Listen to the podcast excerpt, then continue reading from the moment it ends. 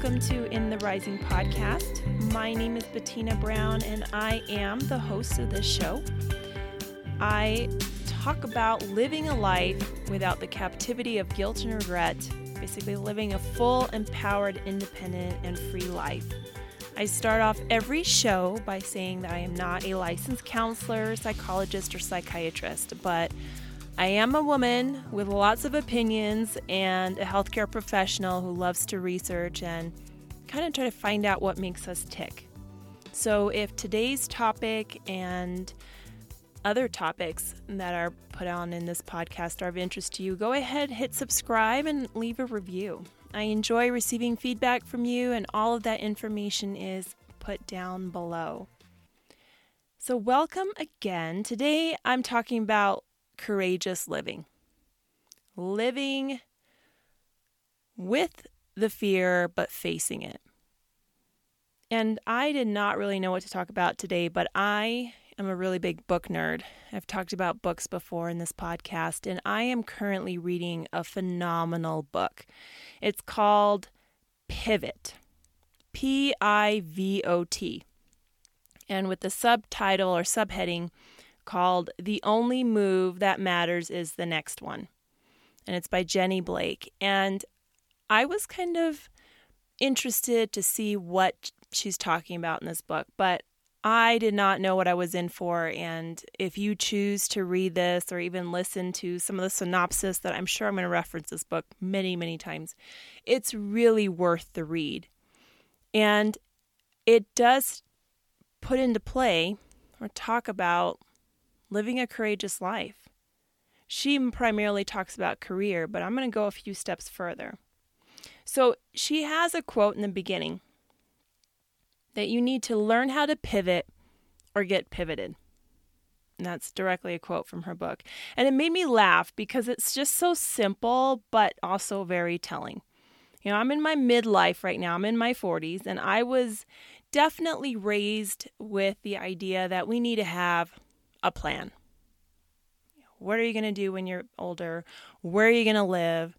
What are your efforts? You know, kind of a five year plan, a 10 year plan, a 20 year plan, just really have it kind of laid out, which I don't think is bad.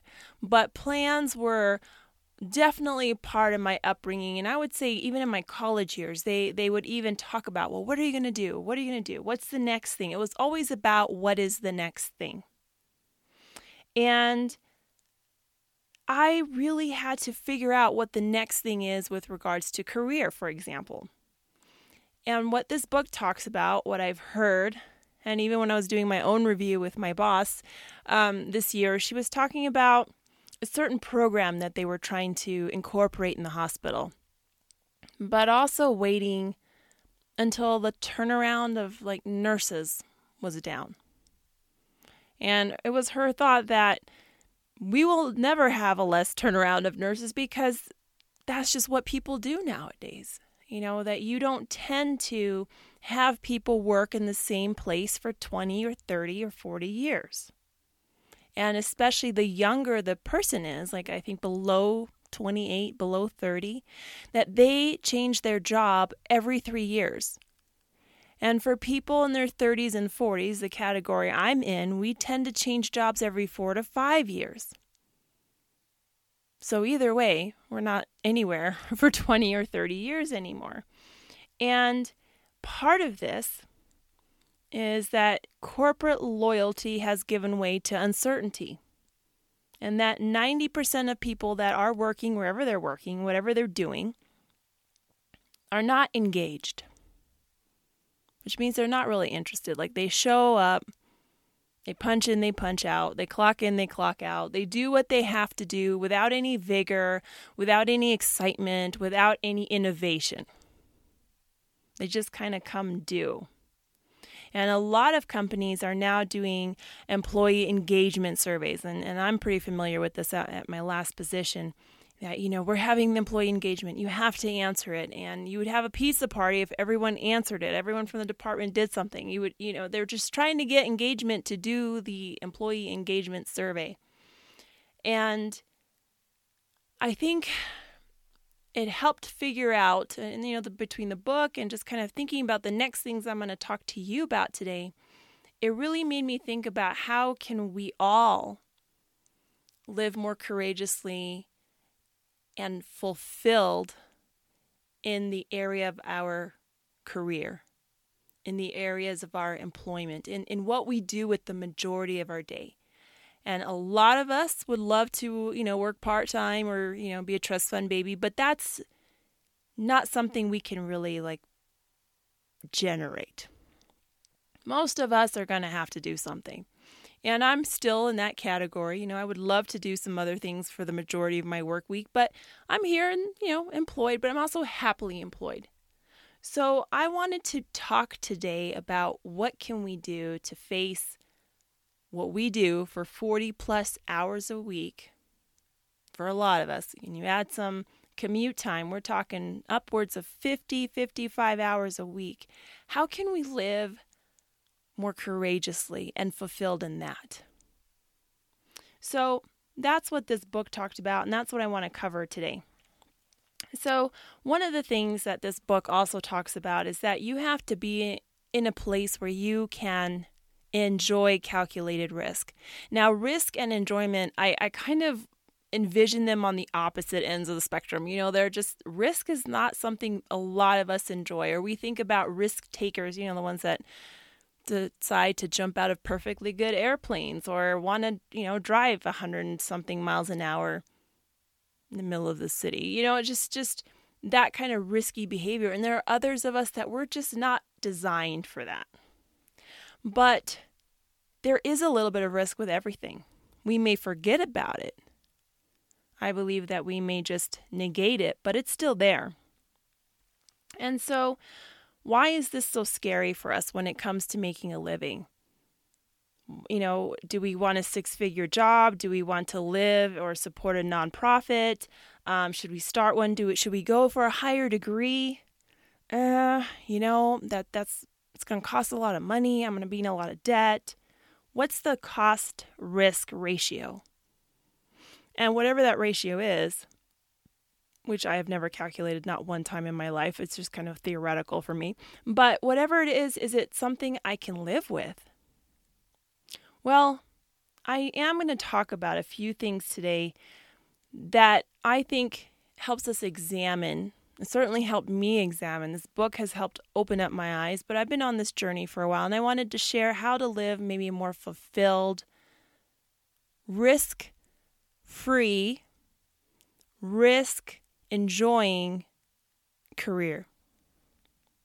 So, number one, my first belief, belief number one, Bettina's belief, that any career change or job change that affects our basic fundamental needs is scary. And I think we just need to extend grace to that. You know, changing job, uh, even the book mentions it, it looks good on paper job. In fact, the author worked for Google for a long time. And when she told friends and family she was leaving Google, people said, but that's the greatest company on earth. Like, what, what? It's hard to get in. Why would you ever leave? But it wasn't fulfilling for her. It wasn't fulfilling for her. And changing the job for her and for me as well you know, looking back on my own life, having a degree in biochemistry, what should I do with that? What could I do with that? And I've been told by a few people, wow, you really wasted that degree because you're a physical therapist now and you don't need to know DNA. You don't need to know all about the genetics. But it was a waste. It was a waste. And not not necessarily because there are certain things which are fundamental, like, you know, we need um, basic things air, food, Walter, water, Walter, maybe you need Walter, um, shelter, just things for your psychological, your, your, your physical health. You know, Maslow's hierarchy scale, it's called. I'm going to put it in there as well. And you need this. And so when you have a job that can risk the basic needs. It's scary. And that's when you are also judged by sometimes your family and sometimes by yourself. In fact, I had a very great conversation with a with a a person, and he was telling me the story of um, he got a pay raise. The the company didn't want to pay him so much in overtime, so they actually adjusted his pay and gave him more pay and wouldn't give him overtime till he had worked an additional 10 or 15 hours a week and you know he's like describing this to his wife and she said okay and you know asked some questions well what does that mean how much do you make now how much do you make then and blah blah blah and he said you know about a month later I come home. She has dinner ready. And we're sitting there, and she says, I just want you to know I gave my two weeks' notice at work. and he said, What? Why would you do that? We have bills to pay. How did you not consult me? And she said, I did. I asked what you made before and what you're going to make now. And, you know, with all the it, it's basically the same as what I was making, so I can just not work and not use that gas money, and um, we're financially the same. And plus, you know, she was really struggling with some aches and pains at her job, and she said, you know, I'm physically losing my ability to do basic things. You know, she was a hygienist, and the, you know, carpal tunnel. If you don't have your hands, you don't have your job. It's kind of like therapy. So it was a really um, interesting conversation. He said, you know, she was looking at her basic needs of, I want to be able to use my hands and not have pain all day. And I was thinking, are we going to be able to pay the mortgage? How are we going to pay for food? But once he realized that those were covered, excuse me, then it was completely okay. So that is where the judgment lies for a lot of us. Well, what am I going to do to provide for myself? But I don't think a lot of us look past that. You know, shelter and food and, and water, all of that, to look at what else can and is a career is supposed to do for you. It's supposed to give you other things on that Maslow's hierarchy that personal security, resources, health, friendship, coworkers, having more self esteem and status and recognition for all that you do, and then finally self actualization where you are being the very best that you can be. This hierarchy works for every every component of life. So if we're in a job or in a career where we're just paying the bills, we're not getting the other four parts of that pyramid. And then we feel empty. So, just to recognize where that fear is coming from and that there's nothing wrong with that.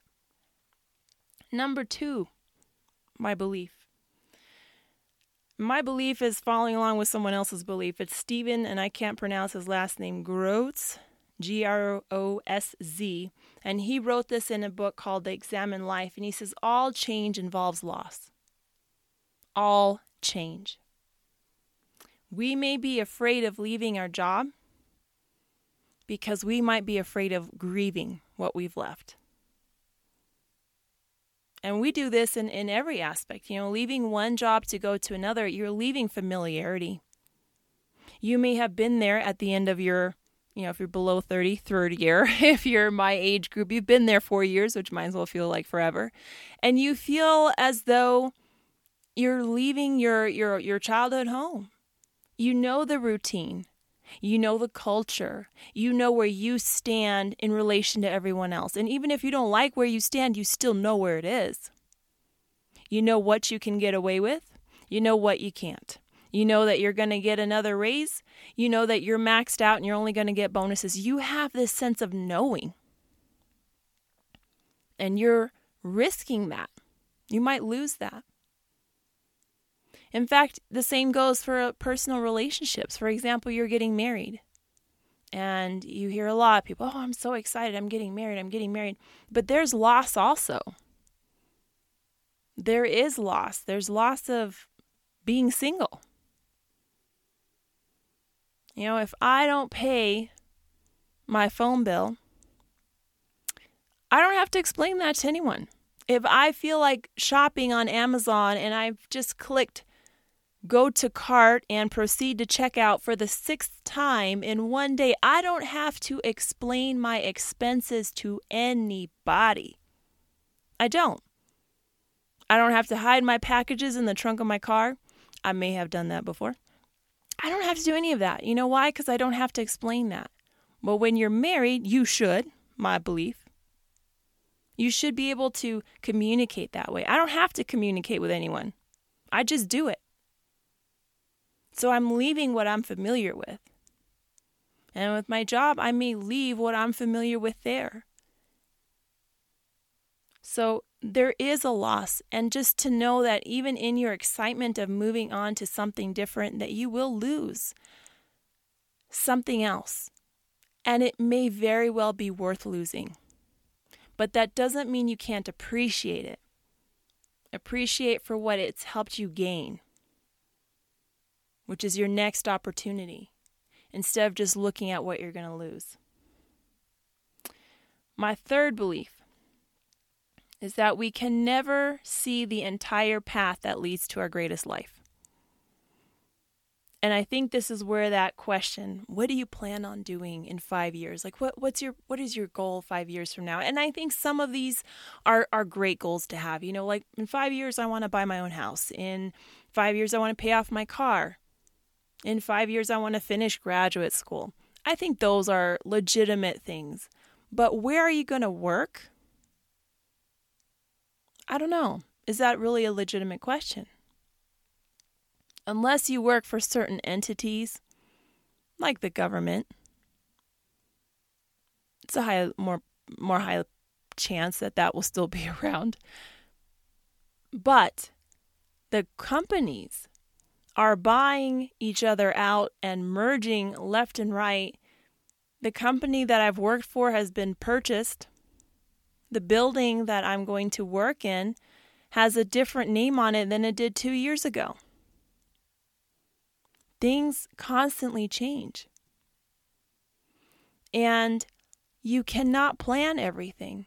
I would never have thought five years ago that I would sit here today with a podcast, that I would have my book out on Amazon, that I would have finished my other master's degree, that I would have another certification, and that would be doing what I'm doing today. I would not have been able to predict those things. So I've had a lot of changes. And yes, I believe in goals, but we can't see the whole picture. But that whole picture comes to fruition one move at a time. And so trying to see everything at one time is just, it's not possible, it's not healthy. I think that's where this title comes in from her book, Jenny Blake, is that the move that matters most is the next one. We just don't know.